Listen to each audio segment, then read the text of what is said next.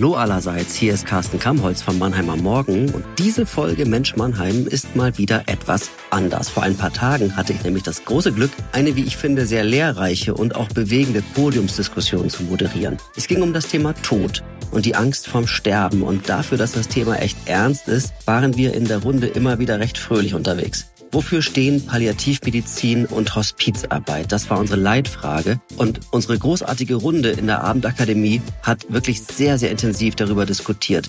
Denn wie unsere Eltern, unsere Verwandten, Freunde, auch wie wir selbst sterben wollen, dem müssen wir uns schon stellen. Hört am besten selbst rein. Ich bin gespannt, was ihr denkt.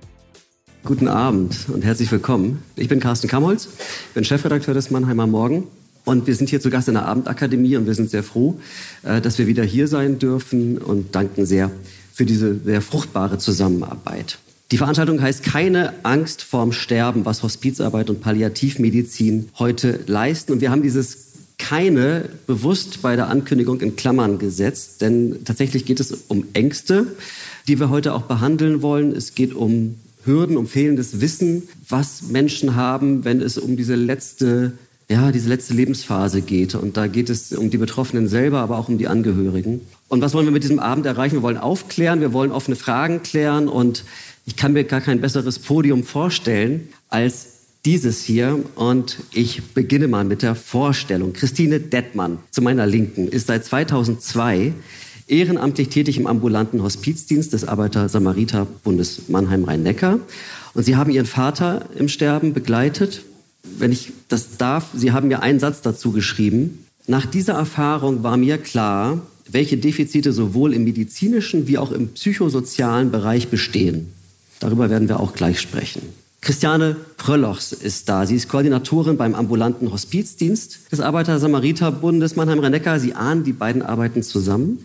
Frau Pröllochs, führt die Erstgespräche in der Regel mit Sterbenden, spricht mit Angehörigen und sie bildet Ehrenamtliche aus ähm, im Hospizdienst. Und warum diese Arbeit mehr Unterstützung, mehr öffentliche Unterstützung braucht, darüber werden wir auch mit Ihnen sprechen, Frau Pröllhaus. Tobias Brzezinski ist dabei. Er ist Geschäftsführer der DFB-Stiftungen Sepp Herberger und Egidius Braun. In dieser Funktion sitzt er heute nicht auf dem Podium, denn er ist auch ehrenamtlicher Vorsitzender des Fördervereins Hospiz und Palliativ für Ludwigshafen und den Rhein-Pfalz-Kreis. Und Tobias Brzezinski hat bei dem Tod seines Vaters vor wenigen Jahren erfahren, wie wichtig es für Angehörige ist, dass sie aufgeklärt werden, dass sie über die Möglichkeiten von palliativer Begleitung, von Hospizarbeit überhaupt erfahren. Und Dr. Thomas Sitte ist unser Gast. Er beschäftigt sich seit jungen Jahren mit der Palliativversorgung, wesentlich geprägt durch die Zeit als Krankenpflegehelfer. Äh, Herr Dr. Sitte ist Palliativmediziner für Kinder und Erwachsene, Vorstandsvorsitzender der Deutschen Palliativstiftung. Und neulich haben Sie im Mannheimer Morgen, vielleicht haben es einige gelesen, einen sehr ähm, fulminanten Gastbeitrag geschrieben. Da durften wir lesen, dass Sie viele hundert Male in Ihrem Berufsleben ganz konkret gefragt worden sind, ein Leben aktiv zu beenden. Aber sie haben es nie getan und wir sind auch gespannt zu erfahren, wie ihnen das gelungen ist und wie da die Palliativmedizin ihnen dabei geholfen hat, andere Wege zu gehen. Ich bin sehr gespannt und Herr Dr. Sitte, ich würde gleich bei Ihnen anfangen wollen. Ich würde gern für die Runde nochmal abgrenzen können, ja, was ist eigentlich genau Palliativmedizin? Also ab wann gilt ein Mensch eigentlich als palliativ? Können Sie das erklären? Sie fangen vielleicht mit schweren Fragen an hier. Ab wann ein Mensch als palliativ gilt, das ist vielleicht ein bisschen einfacher zu beantworten, weil, wenn ich hier so rumschaue, Sie sind ja alle so eher jung bis mitteljung, vielleicht auch manche auch schon erst mittelalt, aber relativ gesund. Also sieht jetzt keiner aus, als ob er jetzt hier morgen früh tot umfallen würde. Und Sie wollen, wenn Sie krank werden, behandelt werden, möglichst gesund werden und sie wollen kurativ behandelt werden, also heilend behandelt werden. Und wenn irgendwann eine Krankheit da ist, wo Heilung unmöglich ist, dann könnte es palliativ werden. Nun bin ich zum Beispiel Blutdruckpatient. Ich habe einen Bluthochdruck. Der äh, wird auch eingestellt, aber der ist nicht behandelbar in dem Sinne. Der wird nie geheilt werden, ich bin nicht palliativ deswegen. Und palliativ ist eher so, wenn die anderen sagen, da geht nichts mehr, da kann man nichts mehr machen, dann kommen wir erst. Aber eigentlich sollte man Palliativversorgung, hospizlich palliative Versorgung immer dann reinbringen, wenn ein Mensch die Diagnose bekommt einer möglicherweise tödlichen Krankheit. Also dann ist schon so ein bisschen Palliativ mit drin. Und was zeichnet dann die Palliativversorgung aus? Wir können es besser. Was heißt das? Was machen Sie? Äh, wir können, wir können Dinge wirklich lindern, wo andere sagen, das ist unmöglich. Wir können nicht gesund machen, wir können aber Lebensqualität unglaublich steigern, wenn Menschen komplett verzweifelt sind, weil sie so unter extremer Atemnot leiden, unter extremen Schmerzen leiden, dass einfach nichts mehr geht und man nicht mehr leben will. Und dann erlebe ich es leider, wirklich leider immer wieder, dass es manchmal nur wenige Minuten braucht oder ein, zwei Tage, damit dieses Leiden auf ein Niveau runterkommt, wo der Patient sagt, so geht's, so kann ich weiterleben. Und dann kommt immer auch die Frage auf, das wäre doch vorher auch schon gegangen. Warum hat es denn vorher keiner gemacht? Und deswegen machen wir die Veranstaltung auch, glaube ich. Und wir wollen die Abgrenzung verstehen oder möglicherweise auch die, das Zusammenwirken Kur Kurativ, palliativ. Kurativ, das müssen kurativ, wir auch noch. Was heilend, heißt kurativ? Palliativ lindernd. Kurativ Heilung ah, gut. und palliativ lindern.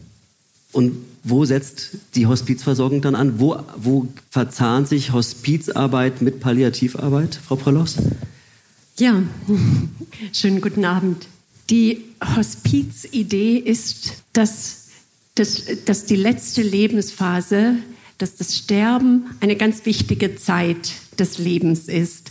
Eine Zeit, die weder hinausgezögert noch beschleunigt werden soll und dass jeder Mensch in Frieden und Geborgenheit und wohlversorgt und möglichst schmerzfrei eben leben soll, bis zum Schluss sterben soll.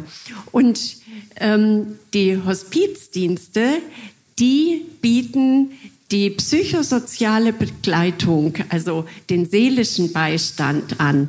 Die äh, Palliativmedizin ist quasi für, das, für die körperlichen Leiden und die Hospizarbeit ist für die psychosozialen, also seelischen Leiden.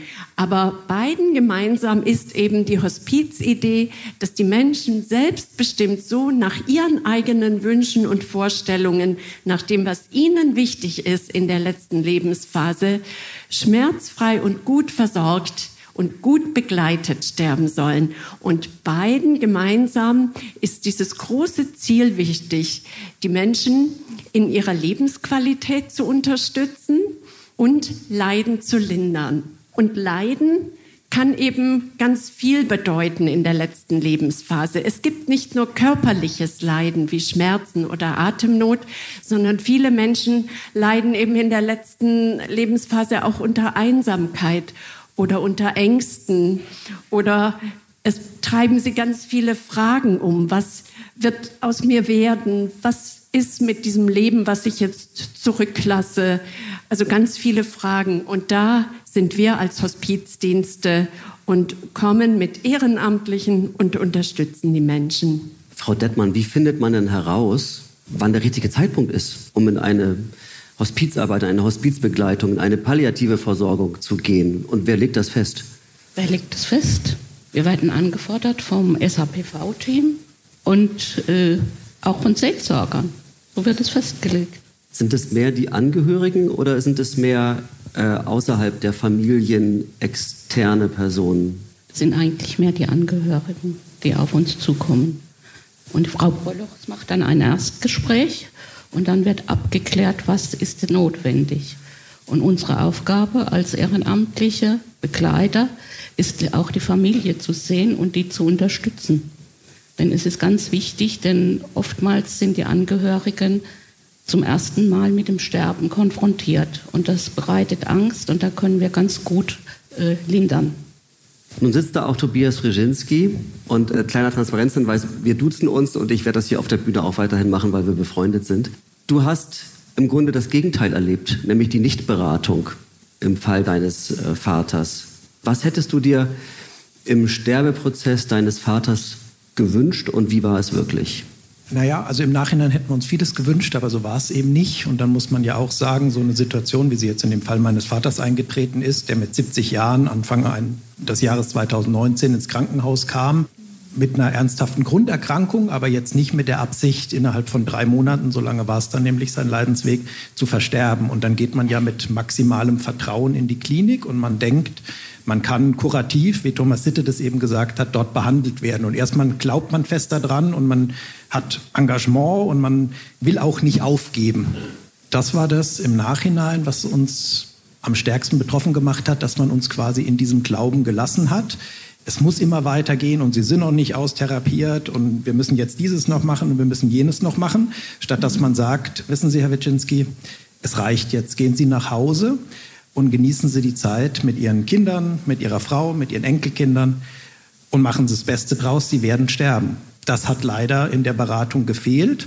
Und für mich der Grund, warum das so war, ist und bleibt, dass in unserem Gesundheitssystem in Deutschland, so wie es organisiert ist, natürlich auch der Faktor Ökonomie ein ganz wesentlicher ist. Und Krankenhäuser müssen, gerade Häuser der Maximalversorgung, dann auch sozusagen teilweise ohne jede Empathie Umsatz machen.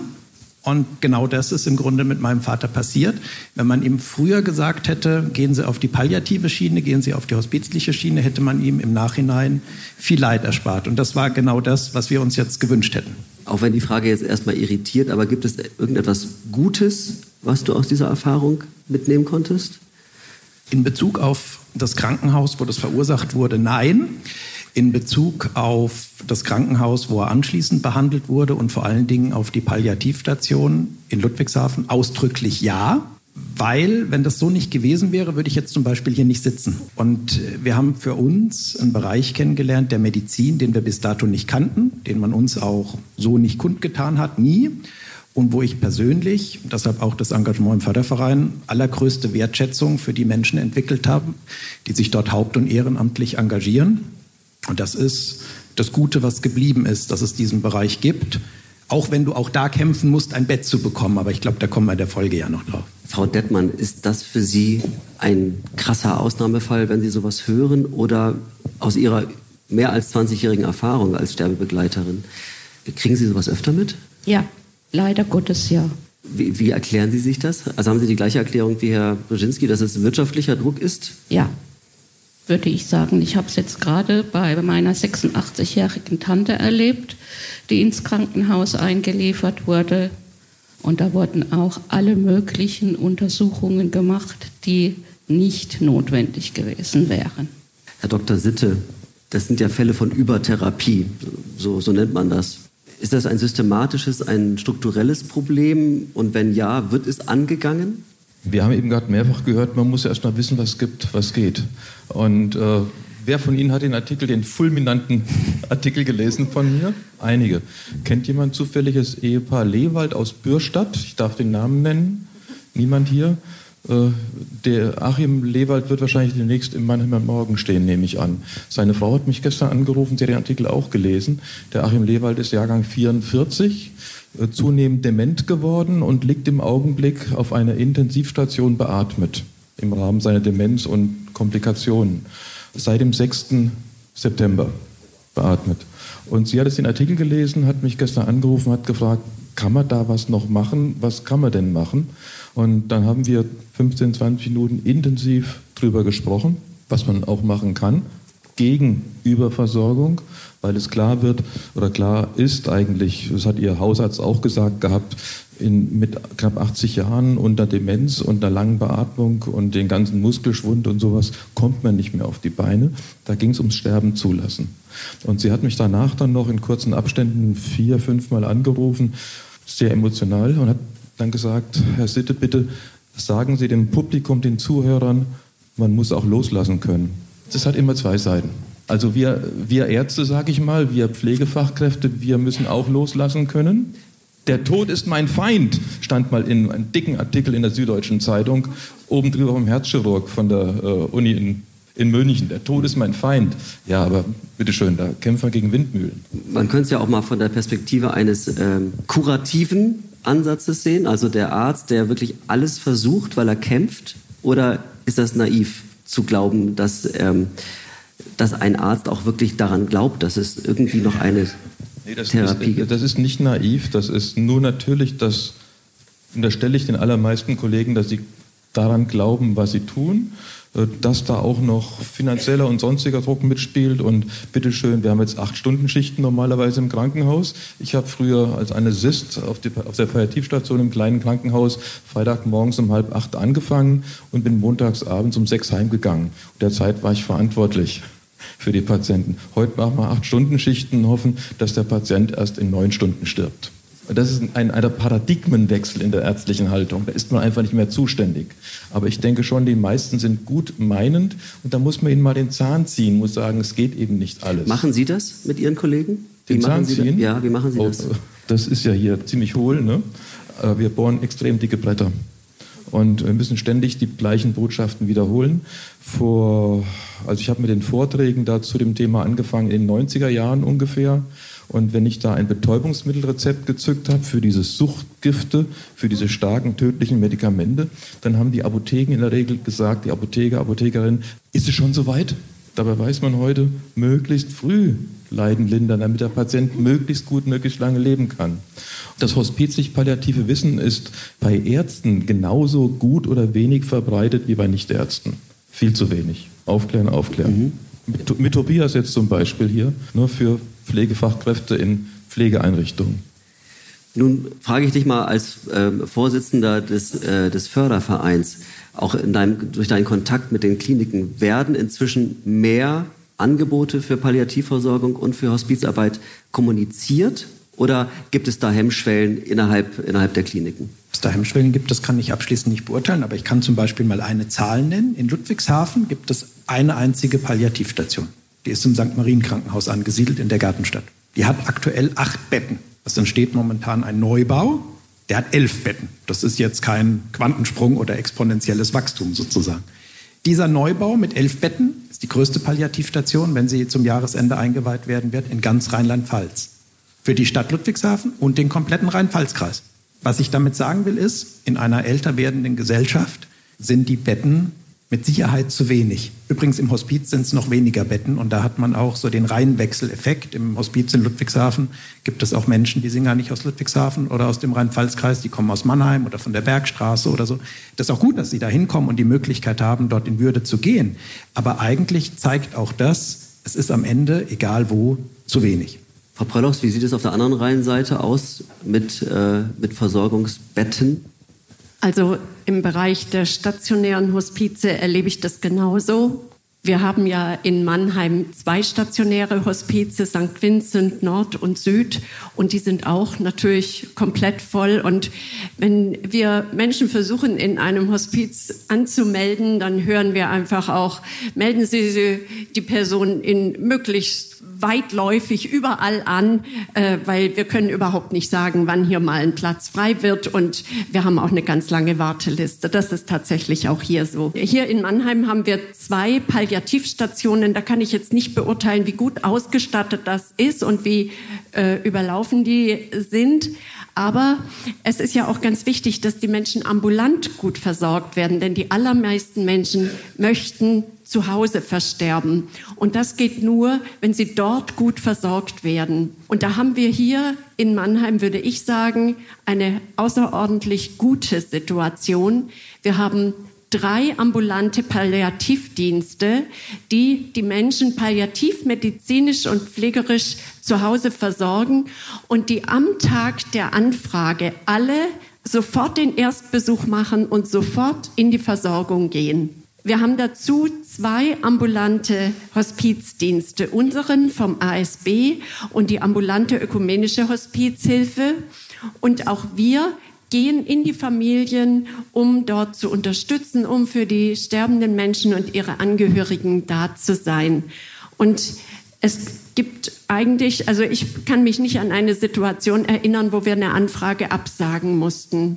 Dann haben wir in Mannheim zusätzlich noch was ganz Besonderes. Das ist das Tageshospiz in Ilvesheim für Menschen, die im noch nicht direkt im Sterbeprozess sind, aber von einer lebensverkürzenden Erkrankung betroffen sind und die dort tagsüber hingehen können. Das heißt, die werden abgeholt, verbringen den Tag dort, haben dann auch noch mal äh, einen eigenen Alltag außerhalb der Familie an einem oder mehreren Tagen in der Woche und werden abends wieder nach Hause gebracht. Und wir ambulanten Hospizdienste kooperieren eng mit den Pflegeeinrichtungen, denn sehr viele Menschen, die wir begleiten, leben eben auch in den Pflegeeinrichtungen. Und wir stellen immer fest, wenn es in den Pflegeeinrichtungen eine Hospiz- und Palliativbeauftragte gibt, dann kommen die Anfragen auch an uns. Und das ist zum Beispiel hier in Mannheim so äh, bei den Heimen der Evangelischen Heimstiftung. Da haben wir jetzt sogar diese Woche einen Ehrenamtspreis gewonnen, den ersten Preis einer Ausschreibung für diese Kooperation, weil äh, das so wichtig eben ist, dass die Menschen auch in den Pflegeeinrichtungen gut versorgt werden. Im ambulanten Bereich würde ich sagen, sind wir ganz gut aufgestellt. Also ich teile das, was Sie sagen, gerade auch mit dem ambulanten Bereich, dass es mitunter die beste Lösung ist, zu Hause im vertrauten Umfeld zu sterben. Allerdings gibt es Fälle, und das war genau im, im Fall meines Vaters so, egal was wir getan hätten, wir hätten das Haus umgebaut, hätten wir alles gemacht. Aber er hätte nicht mehr heimgekonnt. Das heißt, das massiert ihr Problem ganz entscheidend. Und wenn Sie dann einen Menschen haben, der im Sterben ist und Sie finden partout kein Bett und Sie wissen nicht, wo Sie mit ihm hin sollen, dann ist es eine Situation, die wünscht man sich nicht. Und man kann sie sich vor allen Dingen auch vorher in der Theorie zwar ausmalen, aber wenn sie real da ist, ist das tatsächlich eine mehr als große Herausforderung. Ich würde gerne von Herrn Dr. Sitte noch mal erfahren, wie so die bundesweite Versorgung in den Kliniken aussieht, was, was Palliativstationen und Betten angeht. Können Sie uns da aufschlauen? Bundesweit gesehen müsste jetzt im Augenblick so um die 300 Palliativstationen geben. Das ist so die Hausnummer. Genau, also 50 genau kann ich es nicht sagen, aber um die 300 Palliativstationen. Also im Durchschnitt sage ich mal pro Landkreis weniger als eine Palliativstation. Wobei man schon überlegen muss, es gibt da gut, was sind es eineinhalbtausend Krankenhäuser noch? So zurzeit meine ich in Deutschland. Also wäre jedes fünfte Krankenhaus quasi mit einer Palliativstation beglückt. Aber in jedes Krankenhaus gehört hospizlich palliatives Wissen und Handeln. Das geht ja nicht nur mit einer Station, das geht ja auch mit Menschen, ne? die einfach die Haltung haben, das Wissen haben und das im ganzen Haus verbreiten. Und es ist auch nicht so, wenn in einem Haus mit 1000 oder 2000 Betten eine Palliativstation ist, dass dann die anderen 992 Patienten ausreichend palliativ begleitet würden. Da gibt es ja Konkurrenzen und alles Mögliche. Ne? Es braucht viel mehr als eine Palliativstation, um die Versorgung gut zu machen im Krankenhaus. Viel wir, mehr. Wir haben es ja eben gehört, dass die meisten Menschen zu Hause ja unbedingt sterben wollen, aber rund die Hälfte stirbt im Krankenhaus. Also wo, wo, setzt man da an? Offene Frage in die Runde. Ja, alleine, wenn man überlegt, die meisten Menschen leben ja am, also nicht, nicht die meisten, aber sehr viele Menschen am Lebensende leben im Pflegeheim. Aber ein Drittel der Pflegeheimbewohner werden zum Sterben ins Krankenhaus geschickt. Kommt ja nochmal auch irrsinnig dazu. Und äh, die, äh, die Sterberate Krankenhaus in Ballungszentren, die ist eher niedriger sogar als im ländlichen Raum erstaunlicherweise. Als wo ich jetzt in, der, in Fulda arbeite, wohne, in der Hohen Rhön, im Hohen Vogelsberg, wird man eher ins Krankenhaus geschickt als stadtnah. Warum? Weil da ist die Versorgung noch gesichert, die ärztlich-pflegerische Apotheken und sonstige Versorgung, hospizliche. Großes Problem. Also ich denke, gerade bei dieser äh, Übersiedelung ins Krankenhaus zum Sterben oder wo die Menschen dann sogar im Transport sterben ins Krankenhaus oder sie kommen zurück in einem ganz schlechten Zustand und werden dann in der nächsten Krise sofort wieder ins Krankenhaus gebracht. Es entsteht so ein Drehtüreffekt und die sind eigentlich nur noch unterwegs und keiner will das mehr haben. Aber das entsteht natürlich dadurch, dass die Menschen nicht wissen, dass es die SAPV-Teams gibt. SAPV ist die spezialisierte ambulante Palliativversorgung. Und das sind eben diese Palliativdienste, die eine 24 Stunden rund um die Uhr Rufbereitschaft haben. Die Angehörigen werden geschult von den Palliativdiensten und sie wissen genau, was kann ich tun, wenn mein Angehöriger, der da liegt, eine Schmerzattacke hat oder eine Luftnotattacke? Und dann können Sie sofort selbst auch aktiv werden und Sie haben diese Telefonnummer, wo Sie anrufen können und jederzeit jemanden erreichen. Und dann kann man auf die Weise ähm, eben verhindern, dass die Menschen immer noch mal ins Krankenhaus kommen und die Menschen können tatsächlich, äh, wenn sie zu Hause versorgt werden, dort auch in Ruhe sterben. Also das, das denke ich, da ist wirklich dieses Wissen um die Möglichkeiten ganz zentral. Dazu ein Beispiel ähm, aus meiner Familie. Meine Mutter macht derzeit eine Ausbildung ähm, als Sterbebegleiterin. Und äh, sie hat Folgendes erlebt. Sie ist relativ frisch in dieser Ausbildung und zur Ausbildung gehört auch, dass man halt Sterbende begleitet. Sie bekommt einen Anruf und dann heißt es ja, Sie haben, Sie haben einen Fall. Und dann bereitet sie sich vor und dann kommt der Anruf kurze Zeit später, sorry, ist zu spät. Und das hat sie zweimal jetzt erlebt in dieser Anfangsphase ihrer Ausbildung. Frau Dettmann, erleben Sie das genauso? Wir werden oft wirklich rechtzeitig gerufen. Ne? Und das ist das Schöne, man kann noch Kontakt aufbauen zu dem Sterbenden.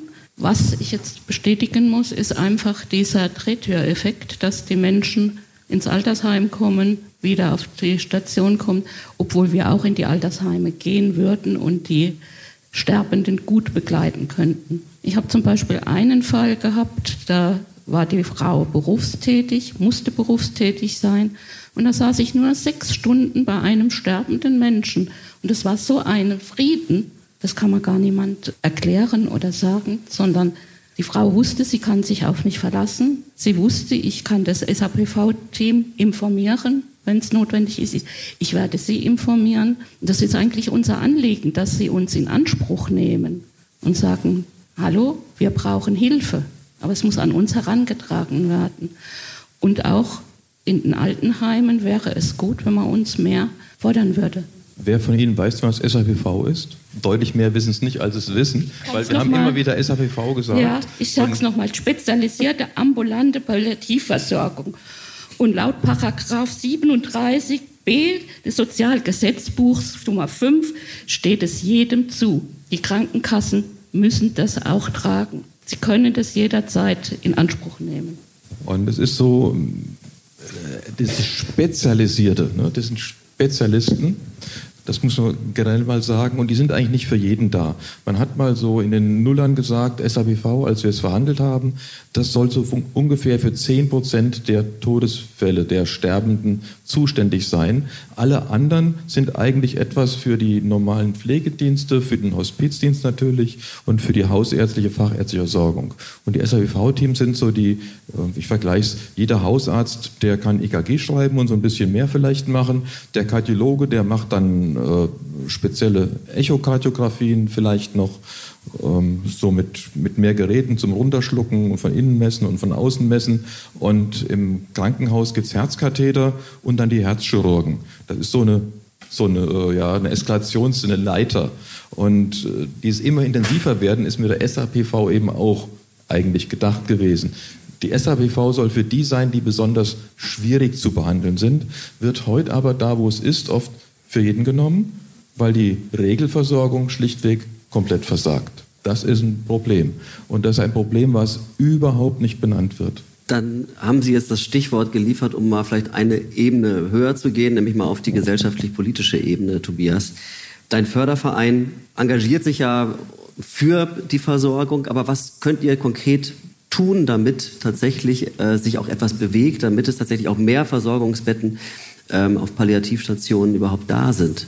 Also zunächst, der Förderverein ist im Grunde entstanden in Ludwigshafen, als das Hospiz eingerichtet wurde. Das ist fast so lange her, wie ich auf der Welt bin. Das jetzt 30 Jahre, so lange gibt es das Hospiz und so lange gibt es den Förderverein, der das Hospiz unterstützt, weil der Gesetzgeber gesagt hat, wir finanzieren im Grunde ein Hospiz auch nicht zu 100 Prozent. Das wissen Sie noch besser als ich.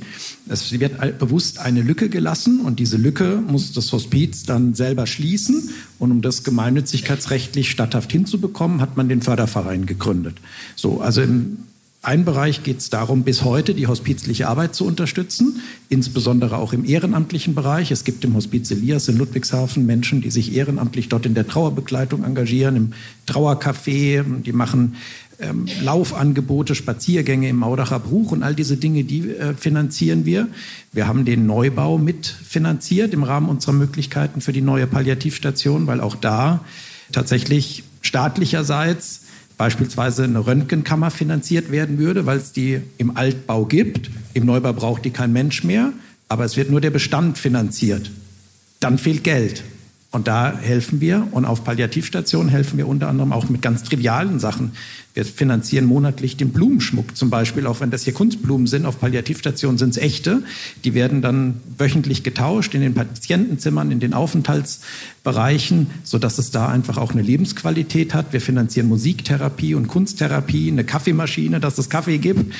Das sind diese Dinge. Und ich nenne die aber auch bewusst, damit man sieht, also es, äh, im Prinzip fehlt es auch an relativ trivialen Dingen. Und dafür ist kein Geld da. Und da springt der Förderverein ein. Und in den letzten fünf Jahren, wir haben etwas mehr als 300 Mitglieder, war das auch ein signifikanter sechsstelliger Betrag, der an der Stelle eingesetzt werden konnte. Aber da ist es natürlich auch so, die Mitglieder im Förderverein von den 300, würde ich mal sagen, sind 80 Prozent, Pi mal Daumen, um die 70 Jahre und älter. Warum? Weil sie aus eigener Betroffenheit im Hospiz oder auf Palliativstationen lieben Menschen verloren haben und dann gesagt haben, Sie treten in den Verein ein, um was zurückzugeben, sozusagen. Das wird dann auch die Aufgabe sein, für die nächsten Jahre das stabil zu halten. Herr Dr. Sitte hat am Anfang gelächelt.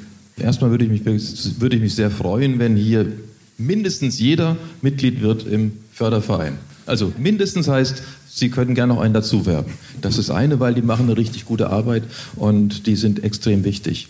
Das zweite ist, ich bin nicht auf der Welt und auch nicht hier, um mich beliebt zu machen. Ich bin nicht jemand, der sich mit Freude unbeliebt macht, aber ich lege durchaus meinen Finger in die Wunde. Die Politik wollte Hospize zu 100 Prozent fördern.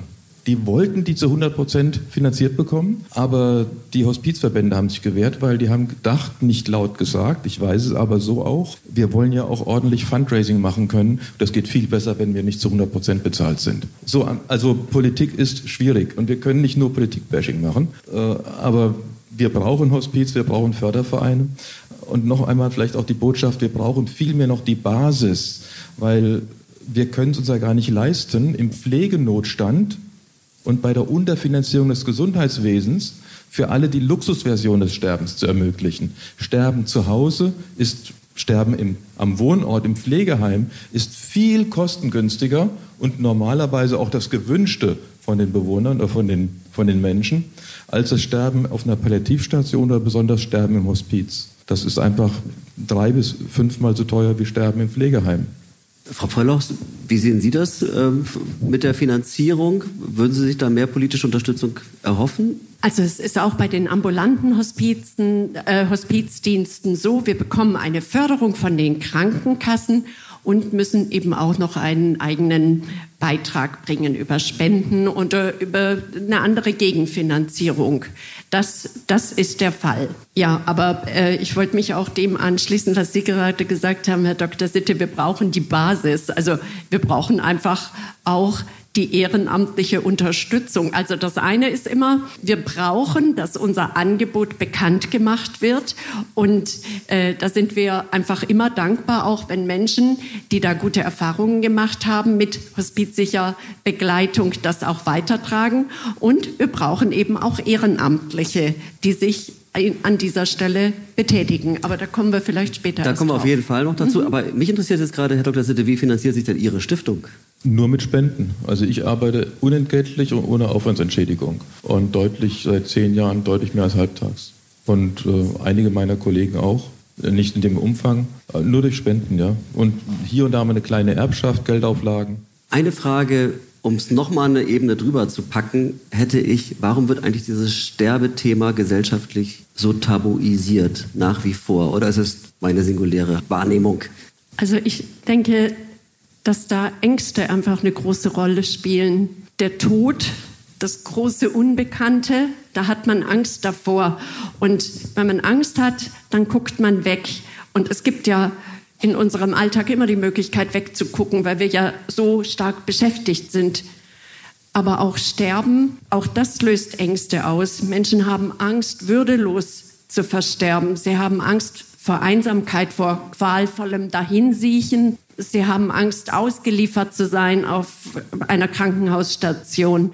Und, äh, und alles, wo, wo diese Ängste eben da sind, da kümmert man sich dann nicht drum oder will man auch nicht hinschauen. Und dann glaube ich aber auch, dass es insgesamt auch damit zusammenhängt, dass in unserer Gesellschaft der Intellekt immer sehr, sehr hoch gehalten wird. Und alles, was irgendwie mit Gefühlen zu tun hat, das darf aller, allenfalls noch in der Partnerschaft oder in der Familie vorkommen, aber nicht darüber hinaus.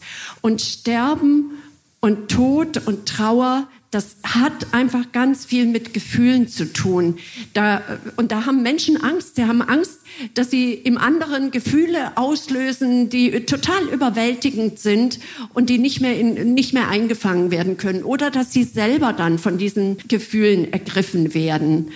Und ähm, ich glaube, wenn wir in unserem ganz alltäglichen Leben offener und auch auf einer emotionalen Ebene authentischer miteinander umgehen würden. Und wenn wir mehr Wert legen würden auf diese Begegnung von Mensch zu Mensch und von Herz zu Herz in unserem ganz normalen Leben, dass wir dann auch leichter mit den Gefühlen anderer Menschen zurechtkämen, weil es einfach eine größere Selbstverständlichkeit hat, dass jemand mal traurig ist oder äh, dass jemand auch mal weint oder schluchzt oder äh, ja, äh, es ihm das Herz zerreißt. Aber da geht keine Welt unter, wenn man das gemeinsam trägt und dem gemeinsamen Raum gibt, dann ist das eigentlich gar nichts Schlimmes. Und ich äh, glaube, dass also ein emotionalerer Umgang oder wenn überhaupt Gefühle einfach in unserer Gesellschaft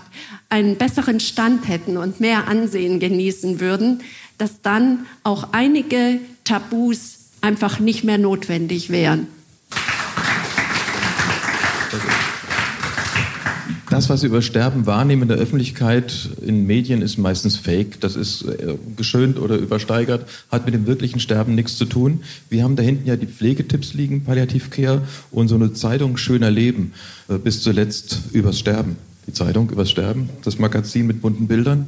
Und vergangene Woche war ich auf einer WIP-Veranstaltung in Frankfurt über die Gesundheitsversorgung der Zukunft, so richtig so VIP-mäßig.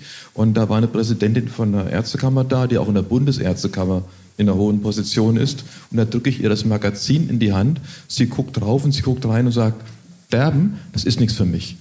Das ist wie der Witz von Johannes Hesters, den kennen Sie wahrscheinlich auch, wo der Tod bei Johannes Hesters zu Hause klingelt. Er macht auf, sieht den Tod und sagt, Schatz, ist für dich. Also die Eltern unter, unter uns kennen Johannes Hesters noch. Ne?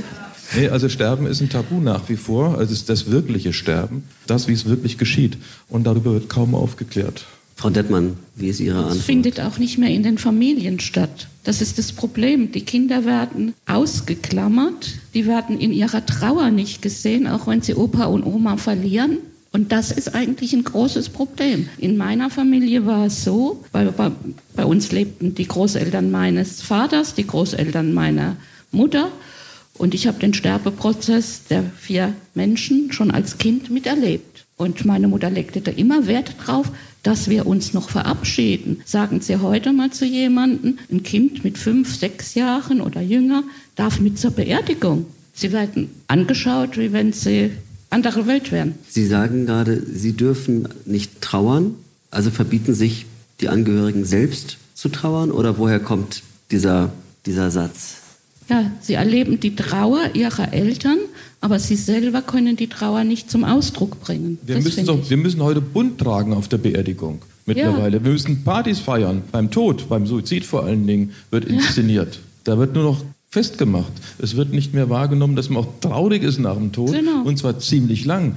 Wer hat denn noch kondolieren gelernt hier von den jüngeren Leuten? Oder einen Kondolenzbrief schreiben? Ist doch völlig aus der Mode gekommen. Wir bitten von Beileidsbekundungen am Grabe Abstand zu nehmen. Bitte schön verbieten Sie diesen Satz in Ihren Traueranzeigen. Tobias, der Tod als Tabu.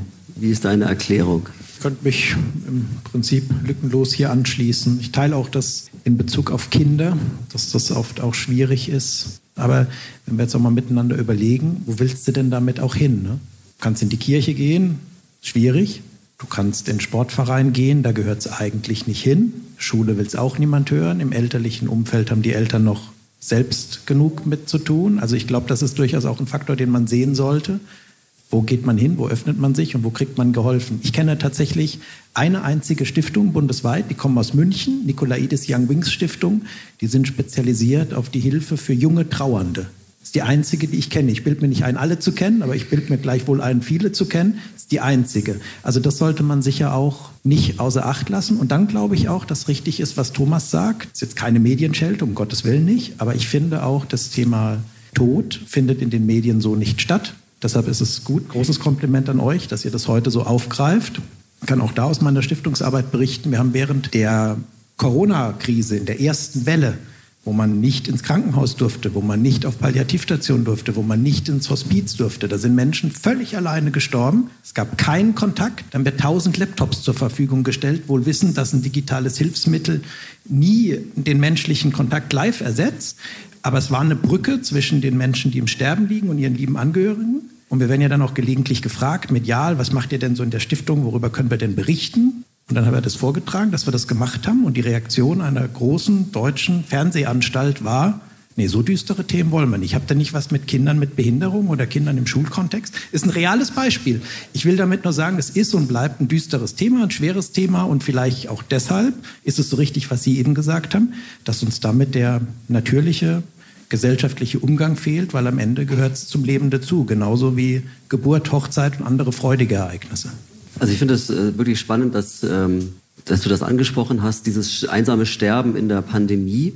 Da hatte man ja eigentlich gedacht, wir sind als Gesellschaft möglicherweise viel weiter. Also was sagt das über die Gesellschaft aus, Herr Dr. Sitte, dass wir ähm, dieses einsame Sterben, was zu Tausenden passiert ist in äh, der Corona-Phase, dass wir das zugelassen haben? Wir sind nicht mehr zuständig. Sie sind nicht zuständig, Sie sind nicht zuständig, ich bin nicht zuständig. Der Staat soll es doch richten. Der kann es aber nicht richten. Ich habe bei uns in der Palliativstiftung ist Helge Braun im Stiftungsrat, den kenne ich so ein bisschen näher auch und ich habe unter er war ist Kanzleramtsminister gewesen bei Corona, war für die Probleme zuständig und habe mit ihm gesprochen, das kann man auch so sagen, er hat gesagt, wir wissen nicht, was wir machen sollen in Pflegeeinrichtungen. Geben Sie uns Hilfen dafür, was zu tun ist. Wir brauchen bürgerschaftliches Engagement.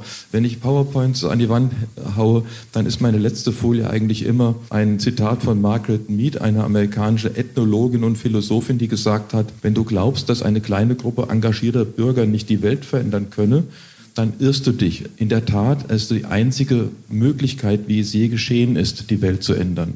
Nur wir im kleinen Kreis können bottom-up was tun. Und beim Sterben, also äh, wenn Sie Corona erwähnen, kriege ich Gänsehaut, muss ich sagen, weil ich habe so grauenhafte Dinge erlebt unter Corona, wie ich sie mir nicht habe vorstellen können. Und ich war auch in Südamerika im Krankenhaus, ich war auch in Ägypten etliche Male im tiefsten, im tiefsten Süden ohne medizinische Sorgen, wo ich gearbeitet habe. Corona war schlimmer als das. Hätte ich mir nicht vorstellen können, wie man verrecken lässt, verrecken lässt, unversorgt und alle gucken weg, weil konnte ja keiner hingucken, war ja alles isoliert. Jetzt reden wir mal über das Ehrenamt. Und Frau Pröllochs, Sie funktionieren mit diesem Dienst nur, indem Sie Ehrenamtliche im Einsatz haben. Das heißt, Sie brauchen ständig Nachwuchs. Haben Sie genug äh, Sterbebegleiter beim ASB? Und äh, wie werben Sie eigentlich dafür, dass es möglicherweise mehr werden? Brauchen Sie mehr?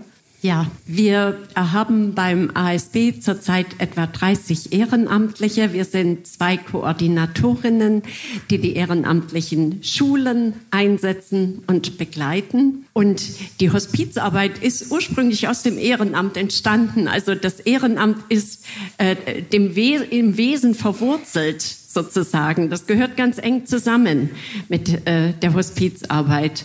Ja, äh, es ist so, dass, dass das Ehrenamt beim Hospizdienst eine große Besonderheit hat. Und zwar durchlaufen alle Ehrenamtlichen vorab einen halbjährigen Vorbereitungskurs mit einem 40-stündigen Praktikum. Erst dann gehen sie in die Begleitungen. Das bedeutet, es ist kein Ehrenamt, wo man sich mal kurz dazu entschließt und dann einfach anfangen kann, sondern das braucht schon eine größere Auseinandersetzung. Möchte ich das auch? Und dann braucht es auch einen gewissen langen Atem, denn man muss erst warten, bis der nächste Vorbereitungskurs beginnt, den dann durchlaufen und dann kann man in die Begleitungen gehen. Das führt aber auch dazu, dass die Menschen, die bei uns ehrenamtlich tätig sind, wirklich sich auch intensiv geprüft haben, möchte ich das und möchte ich auch diese Verbindlichkeit eingehen. Wir bieten jedes Jahr einen Vorbereitungskurs an, der im Januar beginnt und zu unserem nächsten Vorbereitungskurs gibt es jetzt Anfang Dezember auch noch ein Orientierungsseminar.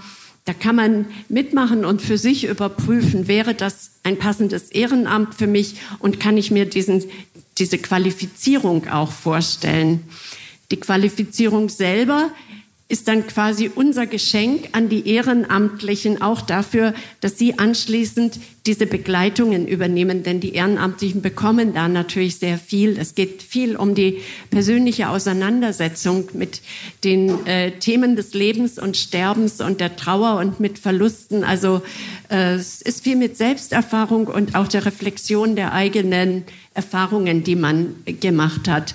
Und wir wünschen uns immer, dass wir wieder neue Ehrenamtliche bekommen, denn natürlich hören die Ehrenamtlichen auch irgendwann wieder auf, aus persönlichen Gründen oder veränderten Lebensumständen oder weil sie auch selber in der Familie jemanden begleiten. Und so wünschen wir uns auch, dass wir den nächsten Vorbereitungskurs wieder mit einer schönen Gruppe beginnen können. In dem diesjährigen waren 14 Ehrenamtliche und die sind jetzt auch alle in den Begleitungen. Können Sie nochmal auch darauf eingehen, wie Sie als äh, Sterbebegleitende mit den Angehörigen umgehen? Welche, welche Fragen hören Sie da zuerst, damit man, wenn man sich interessiert für dieses Ehrenamt, auch so vielleicht eine Ahnung hat, was da auf einen zukommt? Wenn äh, eine Anfrage an uns kommt, dann machen wir Koordinatorinnen immer den Erstbesuch und sprechen auch mit den Angehörigen. Und wenn ich den Angehörigen sage, erzählen Sie doch mal, wie ist denn gerade die Situation? Dann beginnen Sie oftmals nicht zu sprechen, sondern zu weinen, weil Sie zum ersten Mal jemandem gegenüber sitzen, der einfach fragt, wie geht's Ihnen denn? Und weil Sie eben auch Raum haben für die Gefühle und für all das, was sich da möglicherweise auch schon in der letzten Zeit aufgestaut hat. Denn die Angehörigen tragen da ja sehr viel. Sie tragen Verantwortung. Sie tragen ganz viel an Fragen auch für sich selbst mit. Sie sind ja mit betroffen von diesem Abschied. Und dann, ja, kommen aber natürlich auch ganz konkrete Fragen was soll denn jetzt aus meinem Vater werden? Wo soll der denn hin, wenn der aus dem Krankenhaus verlassen, entlassen wird? Äh, der kann doch so nicht nach Hause. Welche Möglichkeiten haben wir denn? Diese Frage zum Beispiel. Oder auch eine Frage, die oft gestellt wird, wie lange wird dann das noch gehen? Sie sind doch Expertin, Sie können das doch sicher einschätzen. Oder die Frage, sollen wir denn jetzt alle uns bei der Oma verabschieden. Wenn jetzt alle noch mal kommen, dann schöpft die ja vielleicht Verdacht, wie es um sie steht. Wir wissen ja gar nicht, ob sie weiß, dass sie schwer krank ist oder dass das nicht mehr so arg lange dauern wird. Oder dass Angehörige ihren schwerkranken Menschen bis zu Hause versorgen wollen, aber sehr große Angst haben vor dem Moment, wenn sie ihn dann vielleicht tot im Zimmer finden. Was wird denn passieren? Kann das sein, dass sich vor Schreck einen Herzinfarkt bekomme oder ohnmächtig werde? Wie, wie wird er denn aussehen, wenn er verstorben sein wird? Und was muss ich dann überhaupt machen anschließend? Das sind alles Fragen, die kommen in der Regel im Erstgespräch. Das sind die Fragen, die meistens wir Koordinatorinnen beantworten. Und weil das Fragen sind, die immer wieder kommen und wo es gut ist, wenn sich die Menschen frühzeitig damit beschäftigen, bieten wir letzte Hilfekurse an. Also ähnlich wie erste Hilfekurse sind das letzte Hilfekurse, wo wir Wissen über den Sterbeprozess und die Begleitung von sterbenden Menschen äh, an die breite Bevölkerung einfach weitergeben. Und dann sagen die Menschen oft, wenn ich das alles vorher gewusst hätte, dann hätte ich manches anders gemacht. Oder wie gut, dass ich diesen Letzte-Hilfe-Kurs besucht habe, denn das hat mir so sehr geholfen bei der Begleitung meines Sterbenden. Und vielleicht was, was dann an Gesprächen ist äh, in den Begleitungen, da kannst du vielleicht, Christine, dann auch gleich noch was sagen. Können Sie eigentlich, wenn Sie jemanden begleiten in den letzten Monaten, Wochen, Tagen, Stunden. Können Sie selber festlegen, wie intensiv diese Begleitung ist? Ja, ich gehe zu dem Sterbenden, ich putze mir meine Füße ab und dann bleibt Christine Dettmann vor der Tür.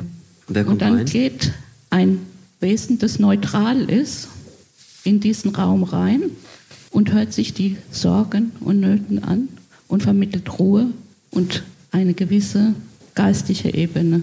Es kommt darauf an, wo der Mensch steht. Der eine möchte, dass man mit ihm betet. Der andere sagt, Gott existiert für mich nicht. Das ist alles für mich eine akzeptable Ebene. Wie regulieren Sie sich selber emotional in solchen Fällen? Über Spiritualität und Meditation. Gelingt das immer? Also sind Sie immer in der nötigen Distanz? In der nötigen Distanz, wenn ich jemanden mir Fremdes begleite, wenn es ein Angehöriger ist, gelingt es mir nicht. Ich glaube, das, was Sie jetzt ansprechen, das ist nämlich genau der Grund, weshalb die Ehrenamtlichen diese Qualifizierung durchlaufen vorher. Das ist nicht, damit sie möglichst gut über den Sterbeprozess Bescheid wissen. Alles Nötige dazu lernen sie im Grunde in einem Letzte-Hilfe-Kurs. Die Qualifizierung, also dieser Vorbereitungskurs, der ist genau dafür, dass wir Rituale entwickeln, wie Christine Dettmann sie gerade beschrieben hat, dass wir es schaffen, uns selbst zurückzunehmen und ganz für den Sterbenden da zu sein und zu akzeptieren, dass er im Mittelpunkt steht und dass er bestimmt, was für ihn wichtig ist. Und dann kommt es nicht darauf an, was wir glauben, was da jetzt passiert im Sterbeprozess oder wo er dann hinkommt, wenn er gestorben sein wird, sondern das ist sein Sterbeprozess und was er glaubt und was er wünscht und braucht, das ist maßgeblich. Und damit wir nicht von eigenen Erfahrungen hinterrücks überfallen werden und dann Dinge von uns auf den anderen projizieren, Dafür ist dieser Vorbereitungskurs notwendig. Und wenn dann die Ehrenamtlichen in die Begleitungen gehen, dann werden sie in monatlichen Gruppen auch immer begleitet durch uns. Und wir haben Reflexionstreffen, wo sich die Gruppe trifft und eben alle miteinander austauschen über das, was sie erleben. Das ist den Ehrenamtlichen auch sehr wichtig, weil sie dort einfach alles loswerden können. Da hat alles Raum. Und wir haben diese Reflexionstreffen und wir haben zwischendurch auch Supervision mit einer Supervisorin, wo auch dann nochmal andere Themen auch besprochen werden können. Frau Dettmann, können Sie sich ähm, ein Muster, irgendwie können Sie ein Muster erkennen? Gibt es wiederkehrende Fragen? Gibt es wiederkehrende letzte Wünsche von den Sterbenden, die Sie immer wieder hören? Ja, Sie möchten eigentlich von uns wissen, wo gehe ich hin, was wird sein, aber da sind auch wir überfragt, weil wir es nicht wissen. Das heißt, dann müssen Sie es einfach auch so sagen. Das sagen wir auch so und müssen das so stehen lassen. Denn keiner von uns oder von Ihnen hier unten weiß, was kommen wird. Aber es ist keine Antwort, die Ängste nimmt. Nein, das kommt auch darauf an, wenn jetzt jemand sehr im Glauben steht, dann wird man ihn auch darin bestärken. Und dann gibt die Kirche ihnen eine Antwort. Was hören Sie ja, da? Der, der Glauben darf gerne auch ein Glauben sein an keinen Gott oder an die Wiedergeburt oder irgendwas. Genau. Also wie jemand, der einfach festgläubig ist, hat es im Sterben einfacher. Also nach den Untersuchungen ja. etwas einfacher als so der denkt, hm, weiß ich nicht genau, ich bin ja katholisch getauft worden, aber wann war ich eigentlich das letzte Mal bei der Beichte und gibt es da ein Fegfeuer oder was? Das tut nicht so gut. So der fröhliche Atheist, der hat es dann einfacher. Ich würde vielleicht noch ergänzen, dass es meistens nicht darum geht, dass wir Fragen beantworten. Das ist nur, wenn, äh, wenn es um Sachthemen gibt, dann beantworten wir natürlich die Fragen. Aber in der Regel geht es darum, dass wir zur Verfügung stehen, damit die Person ihre eigenen Antworten finden kann oder dass wir eben gemeinsam über diese Frage mit der Person nachdenken und dass wir, dass wir den Raum für diese Fragen geben dann ist es oft schon ganz viel wert, dass man sie mal stellen kann, dass man fragen kann, warum ausgerechnet ich, ich bin doch noch so jung, warum muss ich jetzt an Krebs erkranken? Ist das eine Strafe Gottes? Oder was hat mein Leben jetzt noch in dieser Situation für einen Sinn? Diese Frage kann kein Mensch beantworten. Aber wenn wir der Frage Raum geben, dann kommen wir vielleicht zu Antworten, gemeinsam im drauf gucken auf diese Frage. Und zum Thema Sterben und Schön vielleicht auch. Also oft höre ich, immer wieder wirklich höre ich nach dem Tod so etwas geduckt die Aussage, ich traue mich gar nicht jetzt das zu sagen, aber das war ja eigentlich schön, was hier eben gewesen ist, dieser Abschied. Aber Sterben ist längst nicht immer schön. Es kann auch genauso unschön sein wie manches Leben.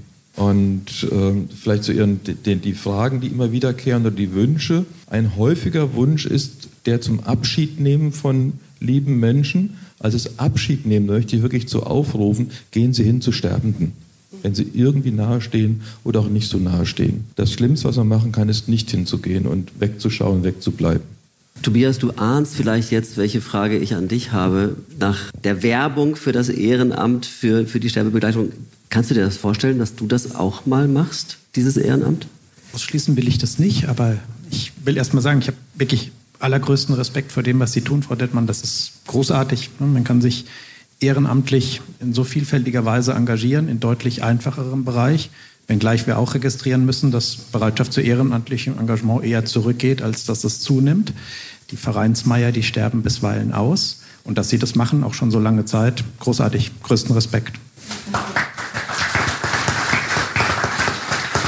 Und dann sage ich Ihnen auch, die Frage ja kam, warum sitzt er hier? Ich bin tatsächlich zugezogener Mannheimer. Ich lebe seit 14 Jahren hier. Sie haben von Konkurrenz gesprochen.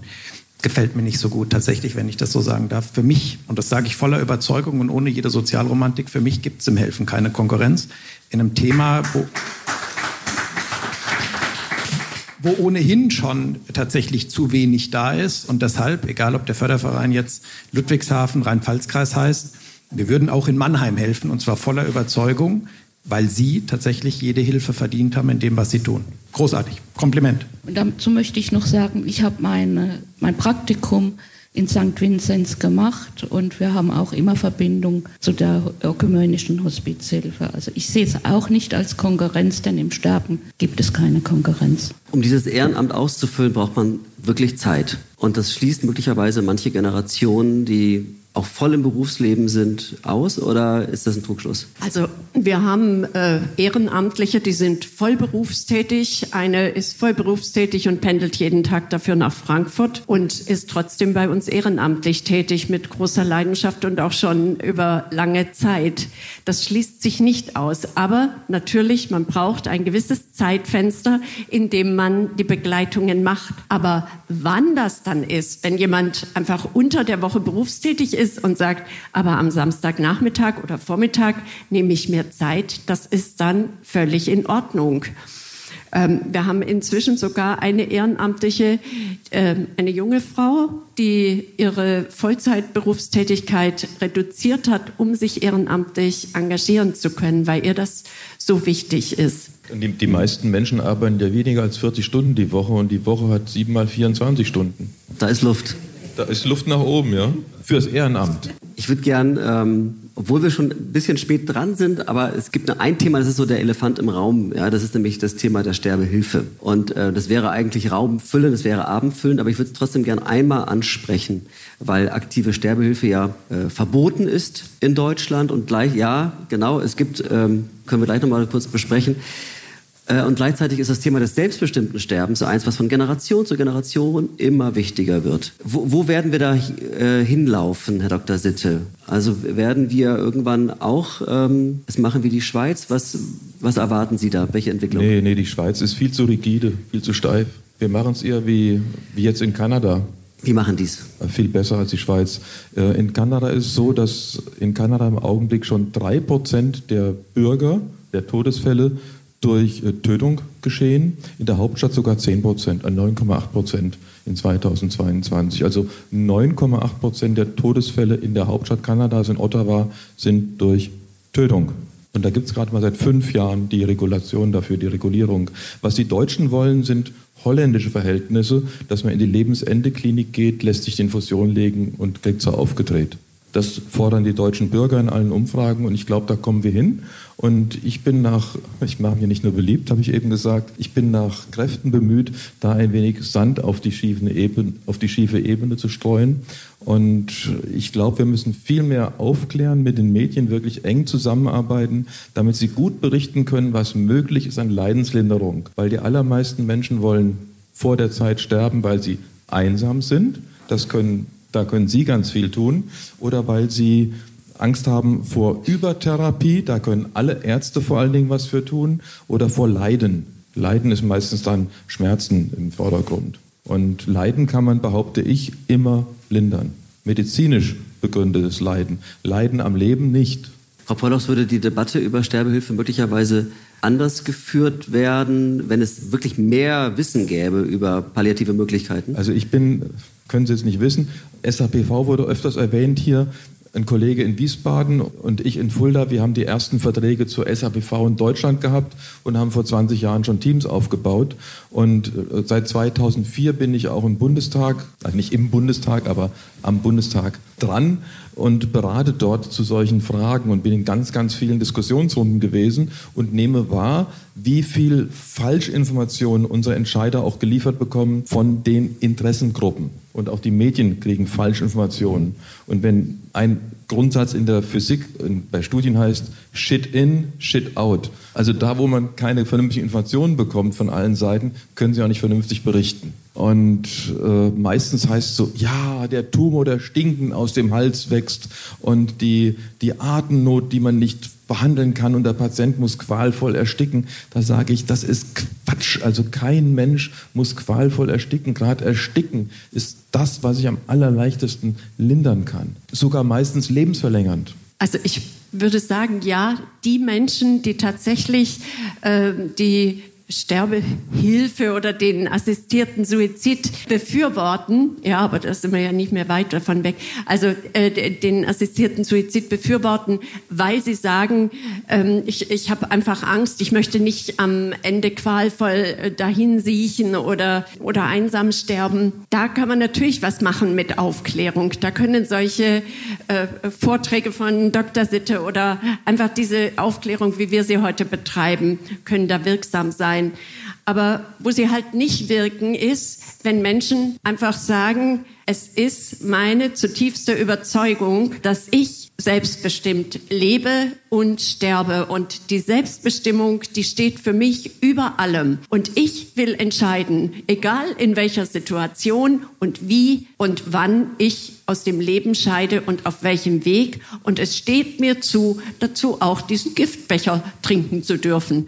Und wenn man also diese apodiktische Meinung zum Thema Selbstbestimmung hat, dann kommt man da auch nicht mit Aufklärung über Palliativmedizin bei, weil die Argumentation ja gar nicht greift. Ich habe ein kleines Schlussformat, das müssen Sie noch ertragen. Und zwar, ich möchte von Ihnen wissen, wie Sie sterben möchten. Was wünschen Sie sich? Wie soll das sein? Welche Atmosphäre? Wie alt wollen Sie sein? In welchem Setting? Fangen wir mal links außen an. Also erstens zum Thema, wie alt möchte ich sein? Ich habe mit einer Frau gesprochen, die schon viele Jahre im Bereich arbeitet von Kindern, die sterbenskrank sind die tatsächlich multiple Amputationen auch haben, teilweise gar keine Gliedmaßen mehr. Ich habe sie gefragt, wie gehst du denn damit um? Und sie hat mir gesagt, der Tod hält auch manchmal die Reihenfolge nicht ein. Insofern habe ich das so für mich eigentlich verinnerlicht. Natürlich wünscht man sich eigentlich ewig zu leben, aber das kommt, wie es kommt. Ich habe für mich persönlich den Wunsch, definitiv nicht in einem Krankenhaus zu sterben. Definitiv nicht. Das ist aber auch das einzige Ausschlusskriterium. Also wenn Sie nach dem Zeitpunkt fragen, ich möchte nicht vor meinen Eltern sterben, weil sie mir immer wieder sagen, es ist mir ganz wichtig, dass wir jetzt als nächstes sterben und keines unserer Kinder vor uns stirbt. Und für meine Eltern wünsche ich mir das, dass ich erst nach ihnen sterbe und gerne auch noch ein bisschen länger, weil ich möchte meinen lieben Mann auch noch nicht so bald alleine lassen. Aber wenn es dann soweit sein wird, dann hoffe ich, dass ich nicht plötzlich sterbe, sondern äh, dass, dass ich einen Sterbeprozess durchlaufen darf, weil ich glaube, dass das Sterben eine ganz wichtige Zeit des Lebens ist, wo Menschen äh, noch mal ganz viel erleben und auch ihr Leben abrunden, wenn sie gute Bedingungen haben und äh, noch mal Lebensrückblick halten. Und ich wünsche mir dann, dass auch meine Familie nochmal zu mir kommt, dass ich nochmal ähm, in, in diesem Herzensaustausch mit meinen Liebsten sein kann, dass ich meine Enkelkinder segnen kann. Und dann wünsche ich mir auch ganz viel Ruhe, weil das Sterben für mich in meiner Vorstellung ein spiritueller Prozess ist, äh, wo ich dann äh, diesen Weg gehen möchte und ja auch eine spirituelle Begleitung mir vorstellen könnte, aber eben auch ganz viel Ruhe. Schließlich mich an, aber ich möchte es ausmalen. Einerseits, ich bin jetzt Waisenkind. 2006 ist meine Mutter gestorben, 2010 mein Vater und am Grab meines Vaters sagt mein Patenonkel zu mir, hat mir kondoliert und sagt, jetzt stehst du in der ersten Reihe. Boah, habe ich gedacht, das war mir bis dahin nicht klar. Aber also ich darf jetzt tatsächlich. Und Sie kennen ja noch den äh, Harry hol den Wagen, ne? Fritz Wepper wahrscheinlich, manche von Ihnen. Das ist so mein, mein schönstes Sterbeerlebnis gewesen, wie ich mir das auch vorstelle eigentlich. Ich komme als Arzt zur Leichenschau, klingel, die Tür geht auf, Fritz Wepper macht die Tür auf und sagt, Sie kommen zu spät. Wie was? Ne? Es war ein guter Freund von der Toten, das wusste ich bis dahin nicht. Und die Verstorbene hat in einem wunderschönen Anwesen in der Nähe der Burgenstadt Schlitz gewohnt, Südost, ne, Südwesthanglage, ein Hektar Garten, Hanggrundstück, eingezäunt mit Rehen drauf und das war so Mitte Juni, 20. Juni rum. Wunderschönstes Wetter, wolkenlos nachmittags und sie liegt mit vielleicht 35 Kilogramm im Bett und sagt, ach, ich möchte so gerne raus.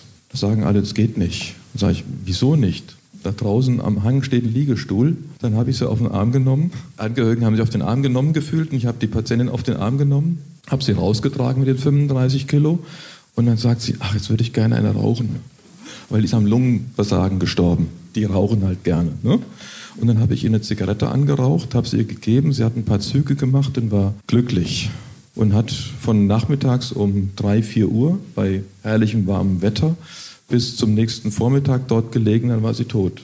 Und also so stelle ich mir es auch vor. Ich weiß nicht, ob ich eine rauchen will dann, aber in aller Ruhe Abschied nehmen, die Enkelkinder segnen oder die Urenkel, meinetwegen. Aber unterm freien Und, Himmel. Ja, das wirklich, aber kein Event draus machen, das nicht. Schwierige Frage. Ich bin jetzt 68 Jahre alt. Meine Eltern sind alle 86 geworden. Wäre auch mein Ziel, aber ich kann gehen. Ich habe meine Dinge erledigt und ich wäre froh und dankbar, wenn ich gut palliativ betreut werde und vielleicht auch von einem ambulanten Hospiz begleitet würde. Und wenn ich natürlich auch im Garten sterben dürfte, wäre natürlich noch toller. Oh, und Sie? Ich, ah, ja. ah ich ja, hab's geahnt. Entschuldigung. Ja, ja, ja. Ähm, ich glaube, mir ist relativ egal, wo ich bin, aber ich, ich fände es, glaube ich, gut, wenn äh, ich eine Hand halten könnte. Ja. Ich danke Ihnen sehr herzlich, Tobias Brzezinski, Christiane Pröllochs, Dr. Thomas Sitte und Christine Dettmann. Das war ein ganz tolles Gespräch und ich hoffe, Sie sind gut informiert. Herzlichen Dank Ihnen und nochmal einen tosenden Applaus.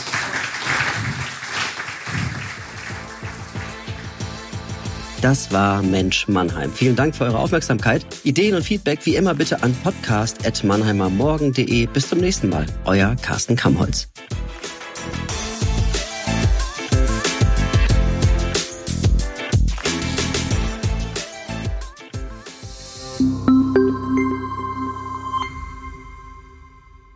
Ein Podcast des Mannheimer Morgen.